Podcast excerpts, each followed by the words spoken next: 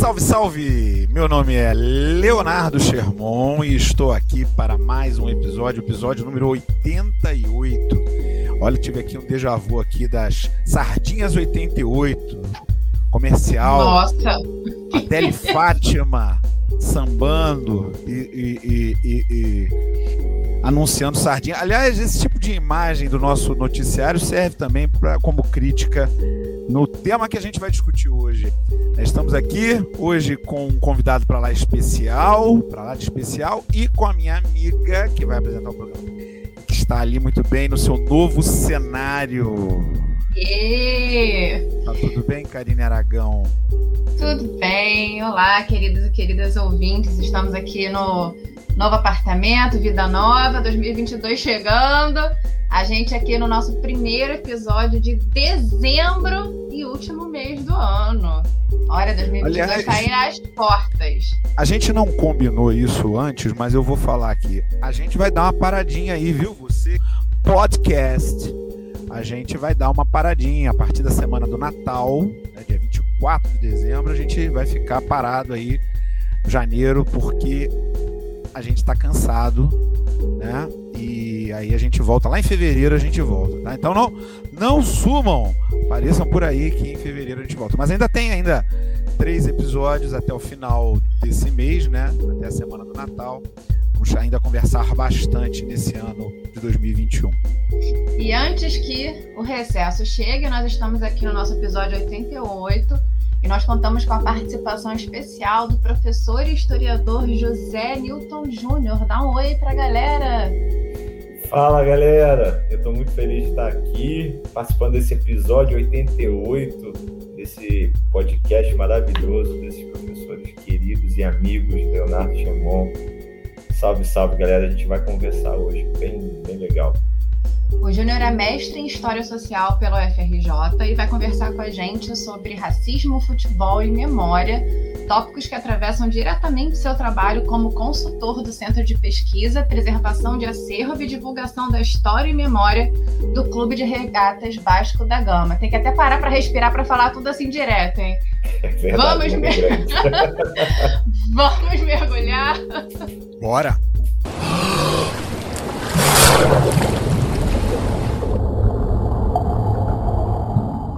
Júnior, enquanto eu fazia a nossa pauta aqui para falar sobre futebol, racismo, memória, confesso aqui, nossos e nossos ouvintes sabem que eu sou a pessoa que não entende piada de futebol, né? Então eu tive que fazer uma pesquisa a fundo essa semana.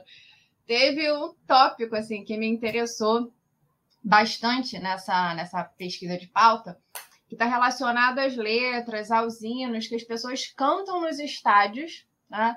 Que muitas vezes tem expressões racistas, homofóbicas, misóginas, enfim, esse pacote que a gente queria pegar, juntar e jogar no lixo, né?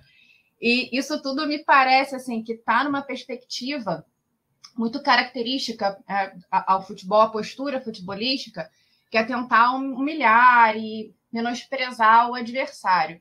Só que muitas vezes nessa humilhação, nesse menosprezo, a cor da pele é o alvo.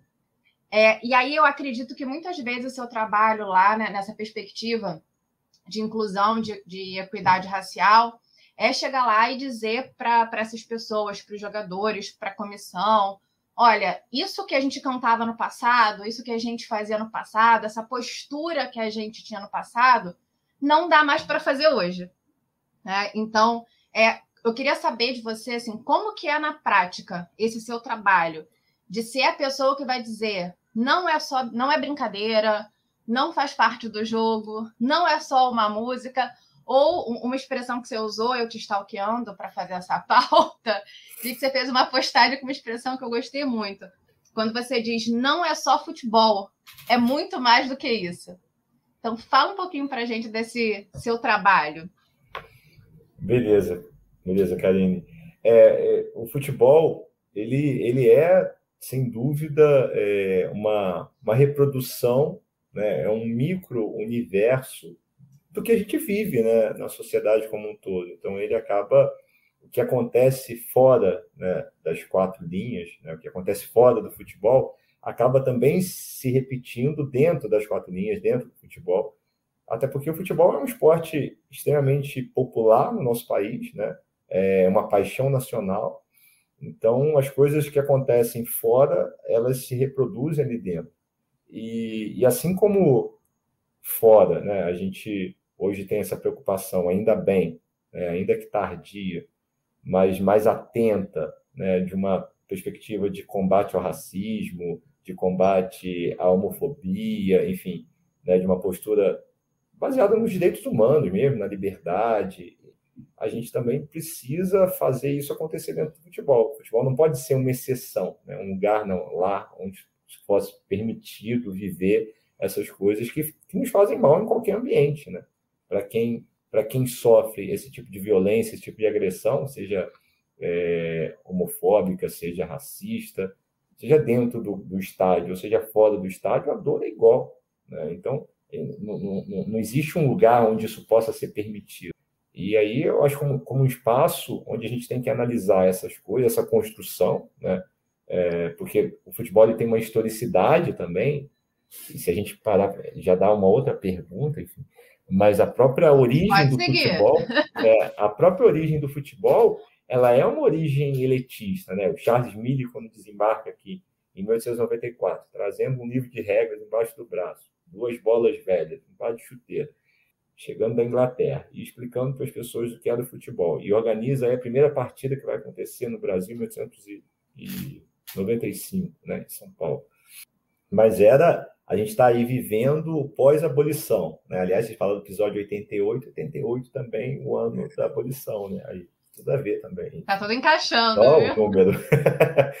e, e aí o futebol ele, ele, é, ele é desse pós, pós-abolição. E no pós-abolição, a ideia, agora o, o escravizado livre, né? o, o descendente africano, né?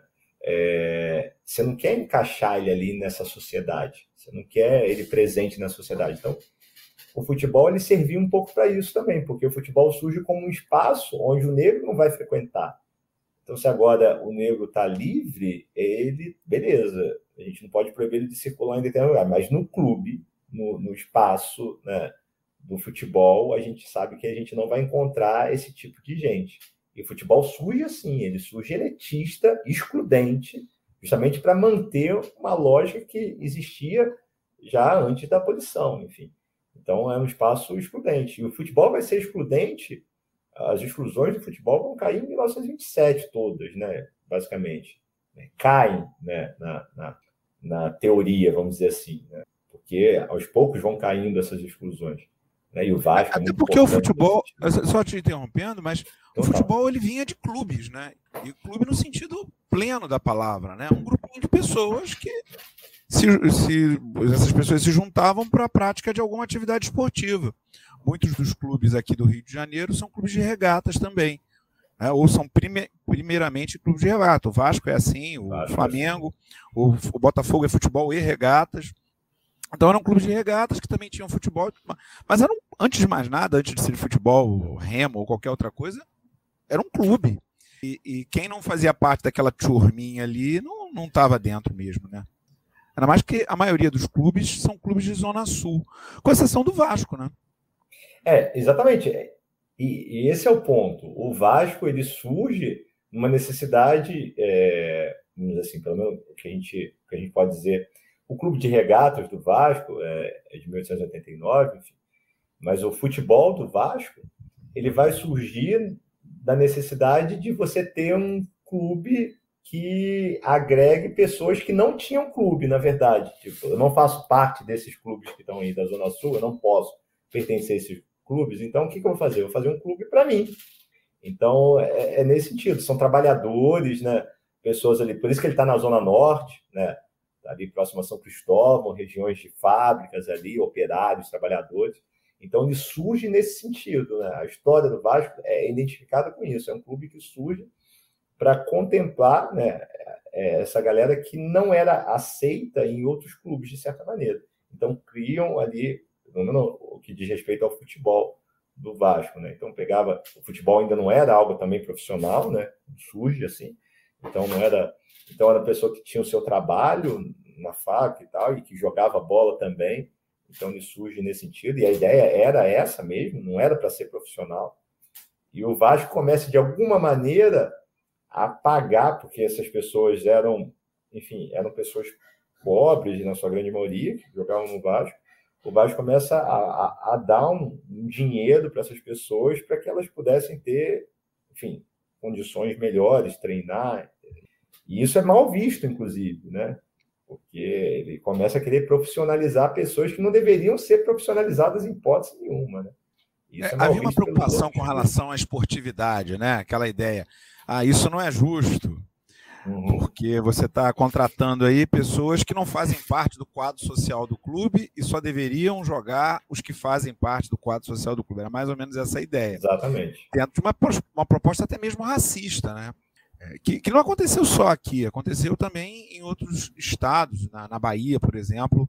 É, há uma diferença grande entre o que era o Vitória e o que era o Bahia, originalmente, tanto é que hoje o Bahia ainda mantém essa, esse traço de um, de, um, de um, clube muito voltado para as questões raciais, até hoje em dia. Né? Como é o caso do Vasco, com a tal é, resposta histórica. Aliás, Fala para gente da resposta histórica, Júnior, porque talvez é, as pessoas que não são do futebol ou que não são exatamente vascaínas não conheçam isso.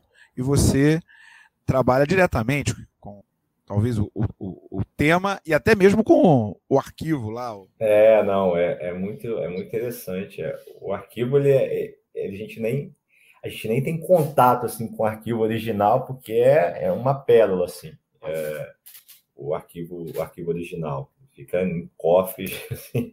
Mas contar um pouco do contexto da resposta histórica, que quem está nos ouvindo possa entender um pouco. O Vasco conquista o seu primeiro campeonato né, é, carioca em 1923. Né? E, e, no ano que o Vasco conquista, isso já desagrada bastante né, a elite do futebol, que queria, de alguma maneira, é, tirar o Vasco, é, esse time do Vasco campeão, conhecido inclusive como camisas negras, enfim, porque jogava com uma camisa negra de fato, e, e, e tinha muitos jogadores negros no elenco, obviamente, também, pela realidade que era, como a gente falou da, da história do surgimento do futebol no Vasco. É, e aí o que acontece é que naquele ano foi criado, né, no ano seguinte, foi criado uma associação nova de, de, de esporto, né, que é a MEA, Associação Metropolitana de, de Esportes. É, e, essa, e essa associação é, de esportes, é, ela previa, né, pedia que o Vasco, para se ingressar, o Vasco foi convidado para fazer parte dessa nova associação de esporte, mas para isso o Vasco teria que abrir mão de cerca de uns 9 a 10 jogadores que ele tinha, que eram jogadores negros.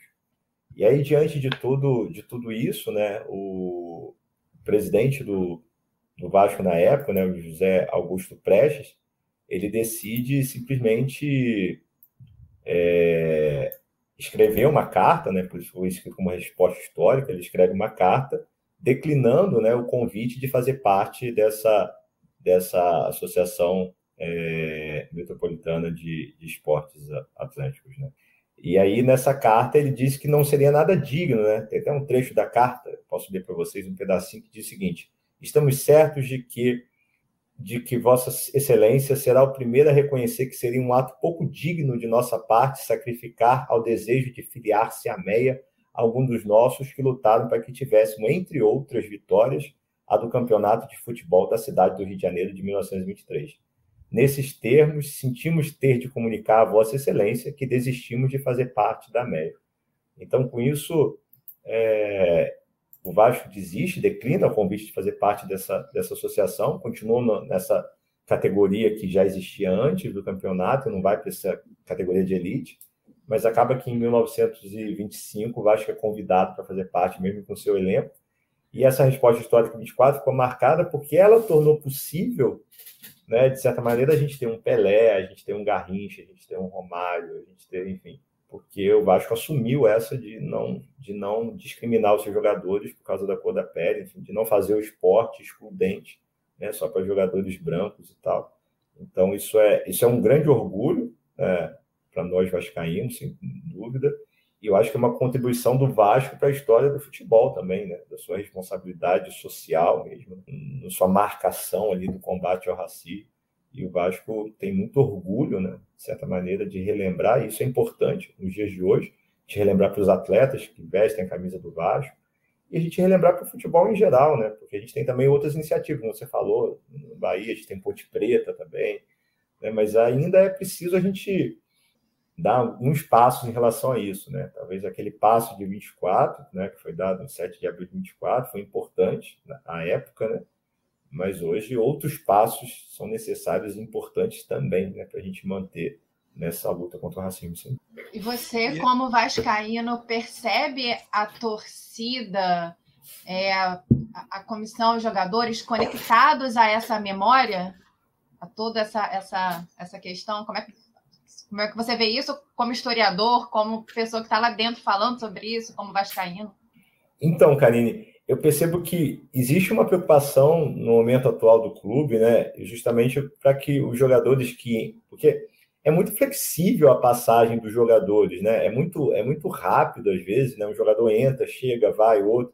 É, o jogador é muito, ele é muito efêmero nesse sentido, né? Ele às vezes tem um jogador que fica mais tempo no clube, mas é, o clube é maior do que o jogador certamente.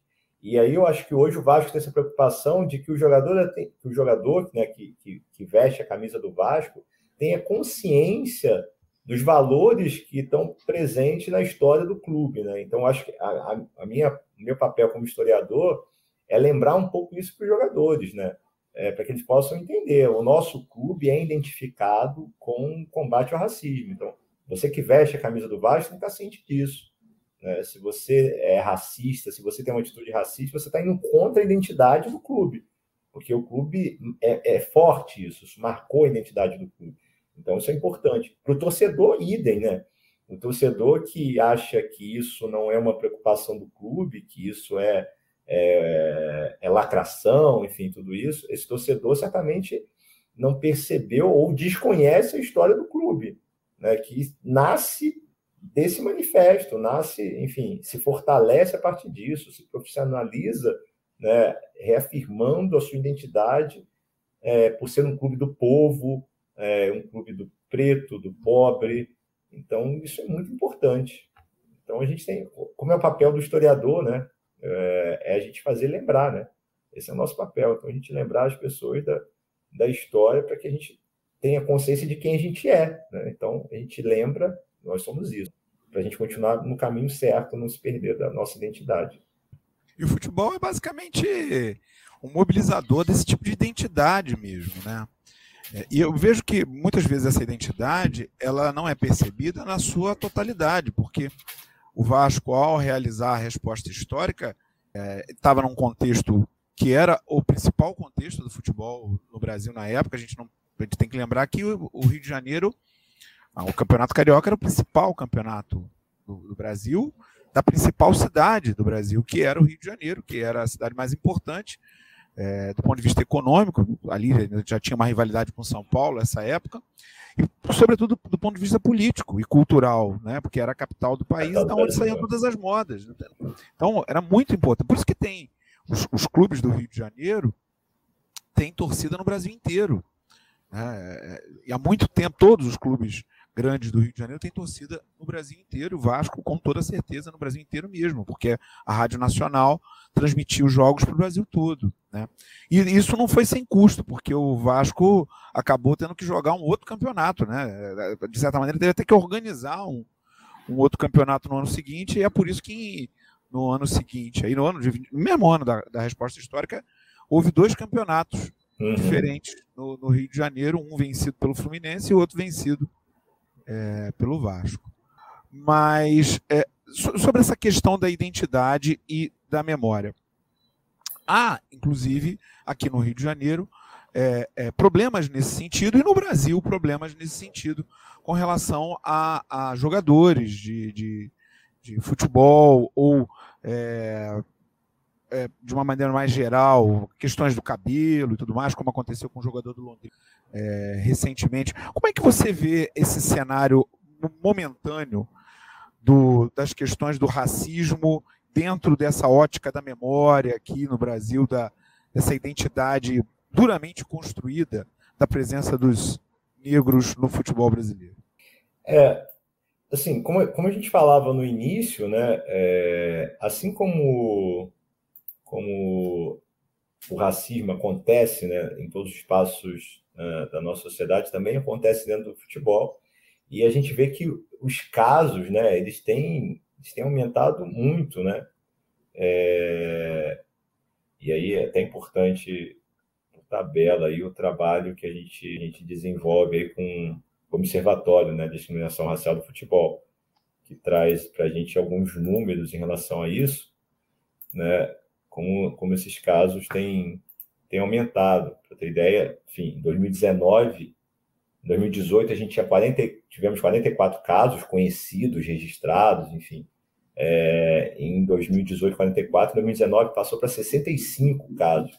Ou seja, a, a, o crescimento, o aumento tem sido muito grande, né? De 2018 a 2019, 52% aí de aumento, comparando né, ao primeiro ano que o observatório analisou, que foi 2014, que nós tivemos 20 casos. Né? Cada vez mais isso parece que tem, tem, tem acontecido, né? Eu acho que tem uma conjuntura também política que a gente vive atualmente, sem dúvida, né, onde, onde parece que essa, essa questão do, desse posicionamento racista ou a negação né, do racismo, o racismo não existe, enfim, que é uma coisa histórica também, né, a gente falar da questão da, da, da teoria da miscigenação, enfim, a gente falar a questão da democracia racial, essas teorias surgiram aí e que tentaram de alguma maneira abafar a realidade do racismo, né? E parece que hoje e que foram superadas, obviamente, essas teorias, mas que hoje parece que algumas pessoas se apegam a isso que já foi superado e que está mais do que provado, né, pelas experiências que a gente vive, que o racismo está aí. E eu acho que o grande problema é exatamente a questão da punição também, né? A punição para esses casos de racismo que acontecem dentro do futebol. Né? A, gente ainda, a gente ainda tem muito, muitos panos quentes nesse sentido. Né? Enquanto a gente, a gente não entende, enquanto a gente não entender que nota de, de repúdio, por exemplo, não resolve a questão do racismo, isso é um problema sério, né? Um ato de racismo, uma nota de repúdio e pronto, o clube pede desculpa, se solidariza, né? A gente tem que fazer cumprir aquilo que está determinado, seja, seja na nossa lei é, no judiciário mesmo, seja no Código Brasileiro da Justiça Desportiva. Né? Só no Código Brasileiro da Justiça Desportiva, ele é de 2003, o nosso código, e a, a tipificação de discriminação racial ela é de 2009. Né? É, e ele fala em pena, em suspensão de 5 a 10 partidas, ele fala é, para qualquer pessoa, seja jogador, seja suplente, seja treinador, médico, qualquer coisa da comissão, qualquer pessoa da comissão técnica. E ele fala de multa que pode chegar de 100 reais a 100 mil reais, enfim. É, e, e, a suspensão pode ser de 120 a 367 dias, enfim, 360 dias, perdão. É, então, isso é, é importante a gente fazer cumprir, talvez, essas, essas punições. Eu acho que isso, isso é um problema. Né? Enquanto a gente não for rigoroso nas punições, de fato, né? sem ficar passando panos quentes, né? e, e de fato punir como deve ser feito, como está na lei, como está no código, como está demarcado, fazer acontecer a lei, né? para que possa ser uma lei de fato e de eficiente, a gente vai continuar tendo ações assim, porque Parece que as pessoas precisam ser disciplinadas nesse sentido, entender que isso é grave. Por exemplo, torcida, né? Torcida quando. quando porque é engraçado esses casos, né? Eu lembro o caso do Aranha, foi emblemático, né? Do goleiro Aranha, é, no jogo do, do, Santos contra o Grêmio, enfim, é, da torcedora que, que chamou ele de macaco, enfim. Esse caso foi, foi, foi forte, né? É, e se filmou e se tem a, a, a visão de tudo que aconteceu. E assim, e quando isso acontece com a torcida, é impressionante. Ainda hoje, a, a gente, a gente espera ver o que, que, o jogador vai fazer, né? É, é impressionante. As pessoas parecem quando alguém chama alguém de macaco no estádio de futebol, parece que todo mundo olha para o jogador, e agora? O que, que ele vai fazer? Né? Qual vai ser a atitude dele? Enquanto deveria ser o contrário, né? A gente deveria olhar para quem está falando aqui e falar, poxa, a gente está em pleno século XXI, meu amigo, você está falando um negócio desse? Isso é um absurdo que você está falando. É, Enfim. Mas essa, pessoas... essa, semana a Câmara dos Deputados deu uma resposta a isso aí, bastante interessante. Uhum. Com a, a, a, equiparação, né? A equiparação da, da injúria racial em com locais racismo. públicos, né? Com racismo. Então, agora, fazer uma cantoriazinha dessa aí, xingar assim num local público, o sujeito pode pegar cana é, mesmo, de dois exatamente, a cinco anos. Aí. E é inafiançável, né? E é inafiançável, e é imprescritível. Não prescreve, exatamente. Então, a, a situação, assim, como você está falando, acaba, acaba sendo um caminho, né? A punição, é. infelizmente, acaba, acaba sendo um caminho. Isso é uma vitória, né? Eu, eu é entendo isso como uma vitória, né? A gente conseguir, porque na verdade a gente dividir é, injúria racial de racismo, já é a gente botar panos quentes de alguma maneira. Porque quem fala com uma pessoa diretamente, digamos, ah, estou falando com o Júnior, chamando o Júnior de macaco. Mas quem fala com o Júnior, fala com outra pessoa que é preta, e fala com outro, fala com outro. E não precisa dizer a todos os pretos, porque ele vai falar com todos é. que ele precisar falar, ele vai falar a mesma coisa. Então, é racismo, né? É racismo. Pelo que você fala, Júnior, você falou dessa questão do, acho que foi do Código Desportivo que fala das penalizações. Uhum. E aí também na pesquisa eu vi a, que ocorreu no, no time do Brusque, que ele tinha perdido a pontuação, essas uhum. N pontuações que eu aqui de fora não vou, não vou saber denominar, vocês aí denominem, mas ele tinha perdido, uma, tinha perdido a pontuação no campeonato, e aí a, a justiça voltou, ele continuou com a pontuação correta. Então, me parece que muitas vezes existe é, é no papel aquilo que a gente sempre fala para muitas coisas, né? Existe no papel mas colocar isso na prática se torna difícil, complicado, ainda árduo. E aí, nesse sentido, nesse comentário, eu queria complementar com você uma pergunta. Vou te jogar agora numa situação difícil, mas aqui é assim: de tudo que você falou, assim, ficou muito forte para mim nesse finalzinho. A questão da identidade, até Léo, a gente conversando sobre esse assunto, falou sobre o quanto é forte a pessoa dizer, né? Eu sou Vasco, eu sou Flamengo e usar essa identificação mesmo, esse ser, essa identidade para se conectar ao time. E, e, você comentou também a reação da torcida de, de entender, olha, o Vasco é um time que tem uma história antirracista, por mais anacrônico que a gente, enfim, empregue essa frase, a ideia é essa. Então, como é que você juntaria é, a questão da identidade, aí, um caminho para uma educação antirracista, que eu acho que essa é uma pauta importante, e o futebol? Como que a gente articula essas três coisas? Falei que era difícil, mas você está aí para resolver. Bom, eu, eu não sei se eu compreendi totalmente o que você, o que você quer perguntar. Mas, enfim, é relacionar é, futebol, racismo e essa identidade. É isso? E essa identidade. O futebol numa educação antirracista. Como é que você conecta esses dois porque, a princípio, as pessoas podem achar que são coisas diferentes, né? E eu acho que você é, trabalha exatamente no caminho. Deixa eu só completar também. A gente estava conversando de que a gente. O futebol ele mobiliza a gente, às vezes, mais até do que o, o nacionalismo. É uma forma de nacionalismo, obviamente. O futebol é uma forma de nacionalismo. Mas, diferentemente do nacionalismo, a gente não fala eu sou Brasil. A gente fala que é brasileiro e se, e se afasta um pouco do que, que é o Brasil. Mas com relação ao clube, não. Com é. relação ao clube, não. O sujeito diz mesmo. Né? Eu, eu sou, sou Vasco. Eu é. sou Vasco, eu sou Fluminense, é, eu sou Botafogo. E assim vai. Eu sou Corinthians. É, é, é raro quem torce para futebol dizer eu sou. É, usar o termo correto, né? Eu sou corintiano. É, eu sou vascaíno, né? Eu sou... O cara não fala assim, ninguém. É muito raro. E isso vai, vai. Se a gente pensar na época em que essa, essa, esse amor pelo clube surge, que é ali na adolescência, exatamente no momento da formação dos nossos valores, da, da formação desse sentimento de pertencimento que a gente chama de identidade, né? A gente começa é, é, a, a, fazer parte de um, um, de um grupo e, e, de certa maneira a gente tem ali um grupo de amigos quando a gente é criança, mas esse grupo de amigos não está dividido. De repente ele começa a ficar dividido porque se os, os flamenguistas ficam para um lado, os Fluminense para o outro, os Vascaíno para o outro, os Botafogo para o outro. Não, não fica. Não dá para ficar todo mundo. Vai ter jogo, você já vai chamar só os colegas que, que torcem para o mesmo time. E isso pode ter também clivagens racistas ou antirracistas. E aí é que entra a educação nesse ponto. Né? Como é que, que é a pergunta da Karine? Certo, uhum. Karine? Certo.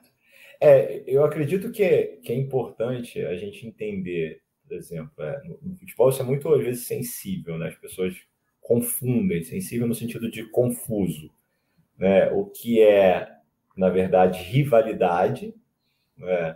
porque você tem ali o outro que é o seu rival, e até que ponto eu posso provocar o meu rival, né? E até que ponto eu posso, enfim, tá, se está autorizado, não, porque eu sou desse clube, então eu posso, em relação ao outro clube, eu posso cometer é, atos homofóbicos, racistas, porque isso tem muito, né? Isso tem muito no futebol. É. Então, eu lembrei, você falou dos atos homofóbicos, eu lembrei daquela cena impressionante do Vasco, inclusive, o Vanderlei Luxemburgo virando para a torcida dizendo não, não pode. Foi na época em que houve a equiparação da homofobia, crime de racismo. Não pode chamar de bicha, sei lá exatamente o que estava. Aquelas é, coisas de torcida, né? É. Que era uma coisa homofóbica, coisa de torcida, mas homofobia pura. Que muitas torcidas têm.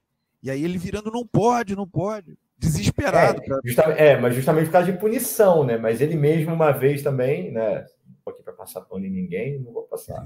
É, não passa, não. Ele, ele mesmo, pode ser que venha a ser o nosso treinador, enfim, mas ele mesmo uma vez disse também que essa questão de, de, de racismo, enfim, que isso é do calor do jogo, que isso não era, não era errado, enfim. É. Acredito que hoje talvez ele não tenha mais essa postura, né? Talvez é anos atrás, eu espero, né, que talvez ele não tenha mais essa postura, né? Porque porque nesse sentido parece que é uma autorização, né? Eu estou autorizando, e, e, o que é errado é errado sempre, não tem ocasião, não. Aqui pode.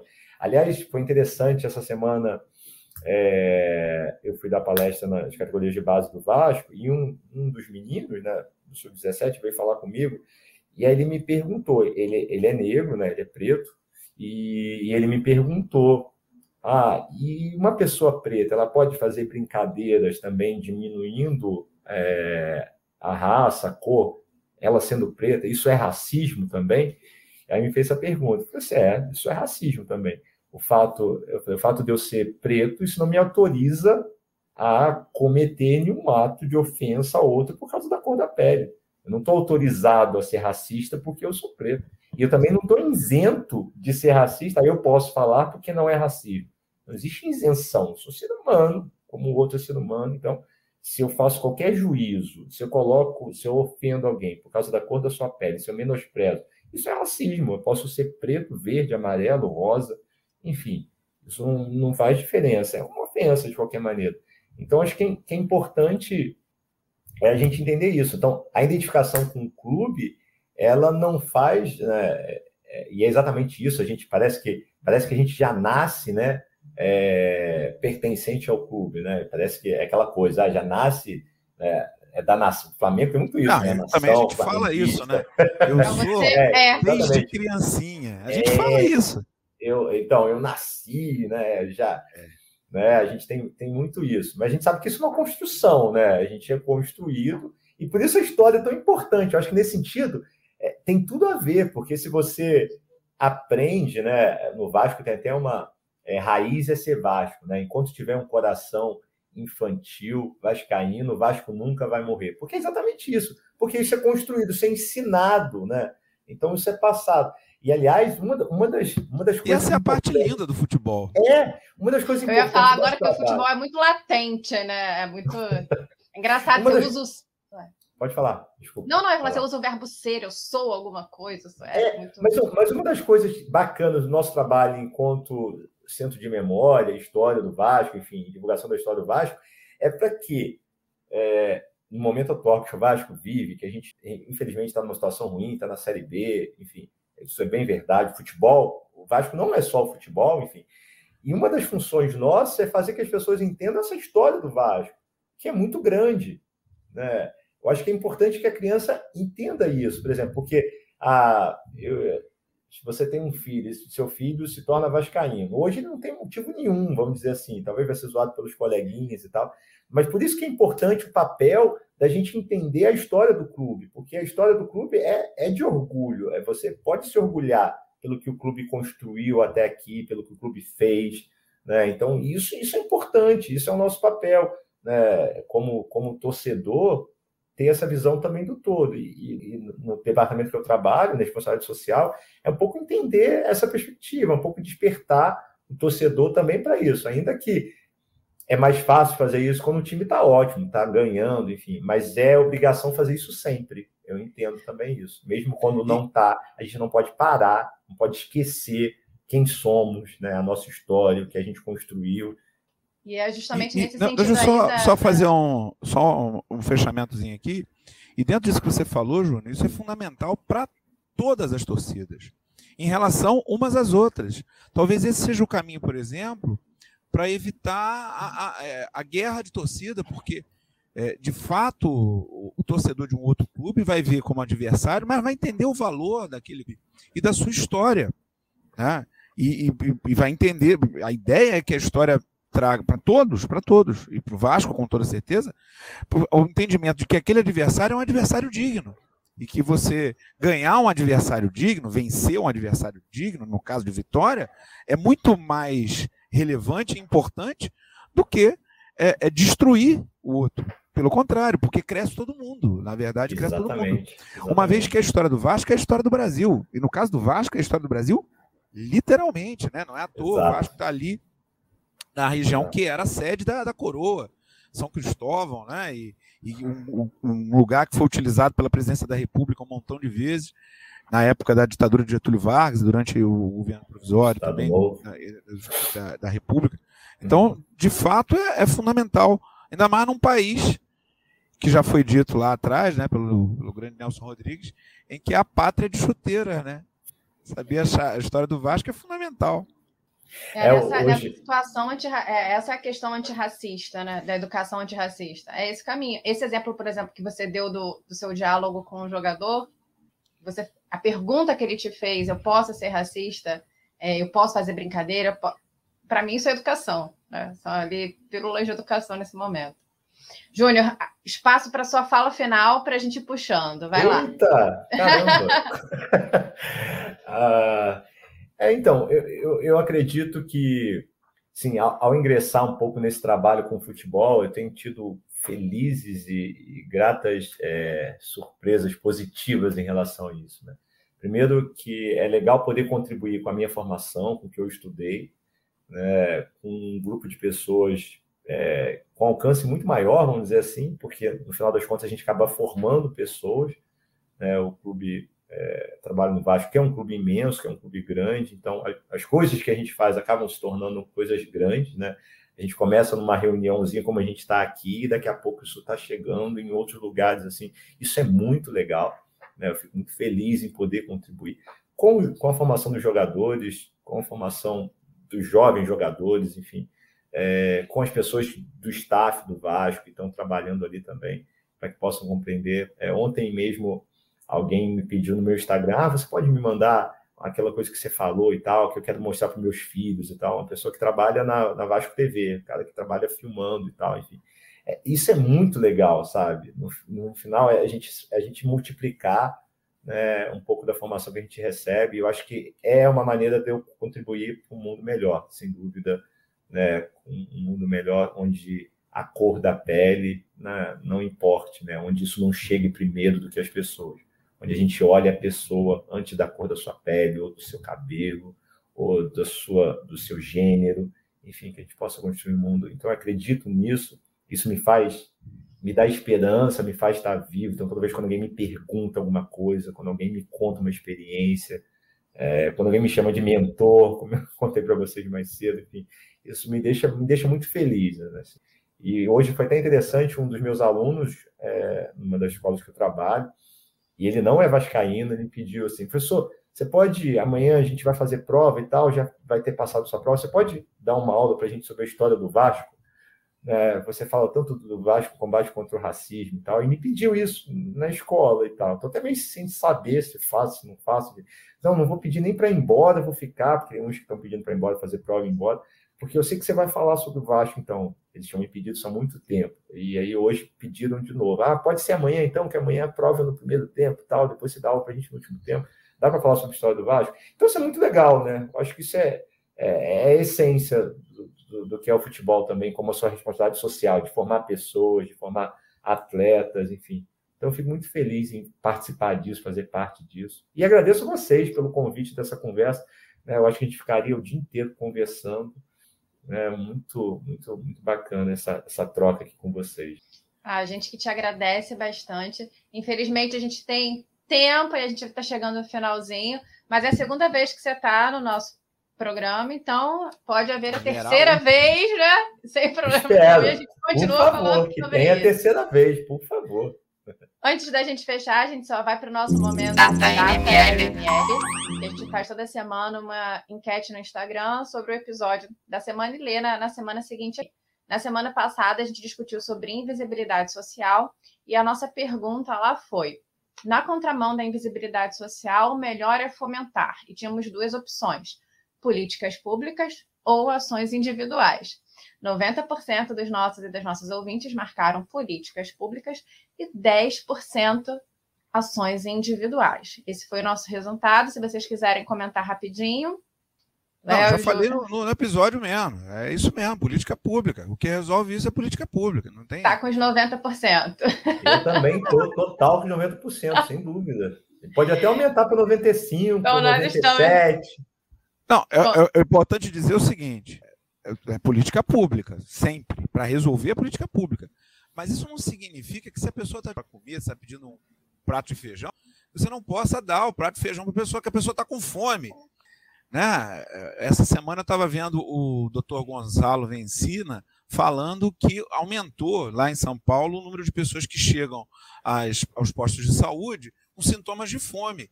Então, se você tem condição de ajudar e você pode ajudar, não, não acredite que você vai resolver o problema da invisibilidade social dando dinheiro para as pessoas. Você não vai fazer isso. Não vai, não vai resolver mas você vai aliviar ali aquela pessoa. Vai amenizar, né? É. Já, já, já, é alguma coisa. É passar a enxergar, né? Eu acho que se você pelo menos começa a enxergar que essa pessoa existe, né?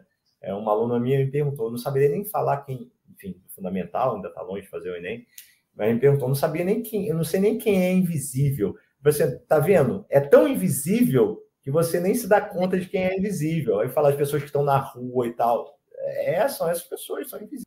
As nossas mensagens na garrafa ficaram para semana que vem, porque nós estouramos o tempo desse episódio e sem problemas, porque a gente conta com a participação do Júnior aqui. Desculpa. Um... Nada, Nada, estouramos por bem, estouramos por bem. Um beijo, queridos e queridas ouvintes. A gente vai ficando por aqui. Até semana que vem, esperando chegar a nossa terceira dose, não é? Um beijo. Valeu, Júnior. Muito obrigado, viu, pela Valeu, participação. Gente. Você que eu tenho certeza torceu pelo Mengão, a solidariedade com o Rio de Janeiro no último sábado. Com certeza. Assim como eu estava torcendo pelo Vasco na Série B também. Exatamente. É assim como eu sou Botafogo, porque Clarice Lispector era Botafogo. Karine é Botafogo. Você, você que está melhor aqui, então. Ganhou o título da Série B. o título. É que está melhor. Tudo bem. Tá bom? Não, mas ela está da mesma maneira que se não tivesse ganho nada, porque ela não sabe nada. Não faz a menor diferença para ela. É não, só Clarice. A única só informação Clarice. que você sabe é que Clarice era botafoguense. Era né? botafoguense, é. Valeu, galera. Por favor, se você ainda não tomou a sua vacina, vá tomar a vacina, meu bem. Não importa nada. Se você tá aí no meio de uns amiguinhos que, que, que você. Ah, não pode falar. Vai lá, ninguém sabe. Ninguém, vacina não deixa marca, ninguém sabe. Toma a vacina. A única coisa que você tem que pensar é: você vai lá, e toma o raio da vacina. Se é a segunda dose, vai tomar a segunda dose. Se é a terceira dose, vai tomar a terceira dose. Vai tomar a vacina, capial, pelo amor de Deus. Olha aí a terceira, outra variante pintando aí. Tem que tomar a vacina. Todo mundo tem que tomar a vacina. Não importa nada, só tomar a vacina. Valeu, galera. Aquele abraço.